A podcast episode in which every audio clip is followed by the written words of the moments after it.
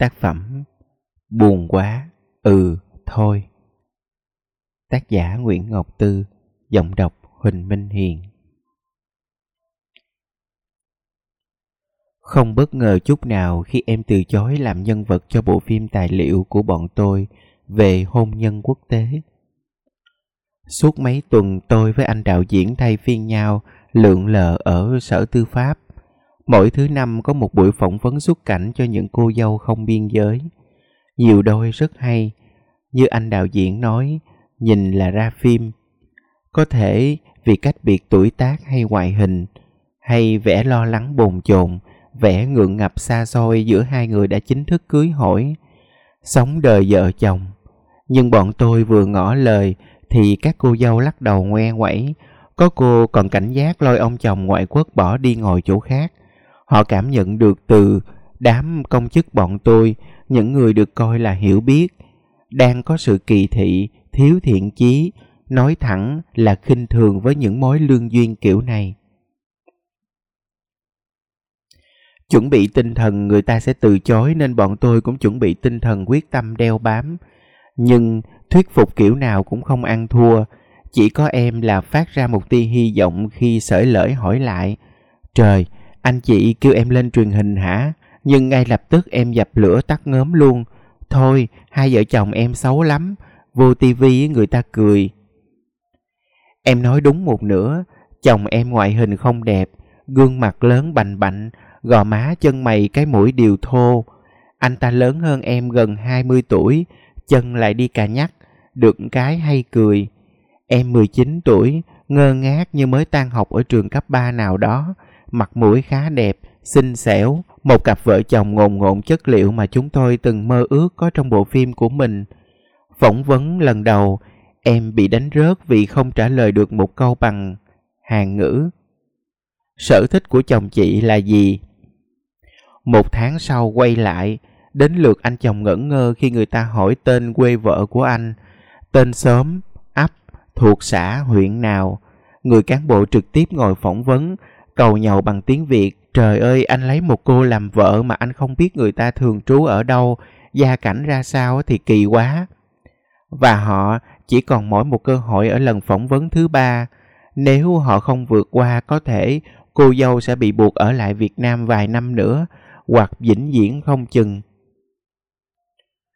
Bọn tôi phải nói là thèm nhỏ giải đôi nhân vật này, cuộc hôn nhân này mối lương duyên nhiều bi hài kịch tính này, mối tình, thì như hai người nói là họ thành thật yêu nhau trước khi cưới, trắc trở này, anh đạo diễn bàn, hay là đừng quay gương mặt họ, phim sẽ ấn tượng, lạ, mà thông điệp vẫn rõ ràng. Cô dâu quốc tế nào cũng từng ấy vui buồn, đây không chỉ là câu chuyện của riêng Hường, riêng Mai, Cúc, quan trọng nữa, với việc không xuất hiện trên màn ảnh bằng gương mặt biết đâu em và chồng sẽ đồng ý bước chân vào phim. Chữ bước chân vào phim này có thể hiểu theo nghĩa đen, nếu đúng như ý tưởng bọn tôi vừa phát thảo, thay cho khuôn mặt và sự biểu cảm của những phần cơ thể khác là hai bàn tay em xoắn, vặn lại tươm mồ hôi rối bời trước một câu hỏi bằng ngôn ngữ quê chồng, là đôi chân đồng đưa vô tư như trẻ con khi ngồi băng đá ngoài hành lang, bên cạnh người chồng chỉ một chân trầm tư chấm đất. Là đôi vai nhỏ bé hơi rụt lại bên cạnh đôi vai lớn khuỳnh khuỳnh, là đôi giày hở mũi rẻ tiền, chi chít nhiều đường may bằng chỉ trắng, chật vật không giấu bàn chân con gái nhiều vết chai. Là những bước đi cuốn cuồng, hấp tấp trên con đường về nhà, khi qua một quán nước đầu sớm xẻo chà, vẳng ra vài tiếng thanh niên chọc ghẹo, những khuôn mặt cười cợt, Ánh mắt sôi mối đó làm cho vợ chồng em càng trở nên dấp dúi, tấp tễnh hơn. Và biết đâu bọn tôi sẽ bắt gặp một gã trai nhìn theo bằng đôi mắt rất buồn. Chi tiết này sẽ gây cảm động cho mà coi. Tất nhiên đây là bọn tôi mơ ước. Phần âm thanh bọn tôi thu trực tiếp cả những ấp úng ngập ngừng trong cuộc đối mặt với người bên tư pháp, cả những ngây ngô, chân chất khi trao đổi cùng bọn tôi, cả những ngơ ngác, nhọc nhằn khi đôi vợ chồng nói chuyện với nhau hay múa mai hết kiểu mà không hiểu.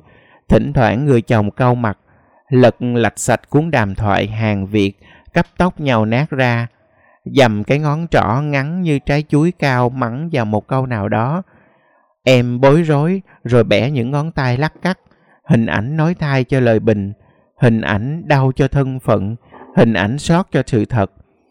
Nhưng tất cả là mượn tượng, mơ mộng của bọn tôi. Em lắc đầu nói thôi, bàn tay của em xấu lắm, hồi trước đi mần cỏ mướn bị dao cắt trúng ngón út chút nữa là đứt lìa, giờ nó quẹo đơ, ngó sơ bàn tay là trong sớm em mới nhận ra em, rồi đồn đãi rùm trời, nhà em người ta cũng đâu có xa lạ gì, mới xây tường lại cho cái nhà cũ mối ăn gần sập, mà chân chồng em bị tật như vậy.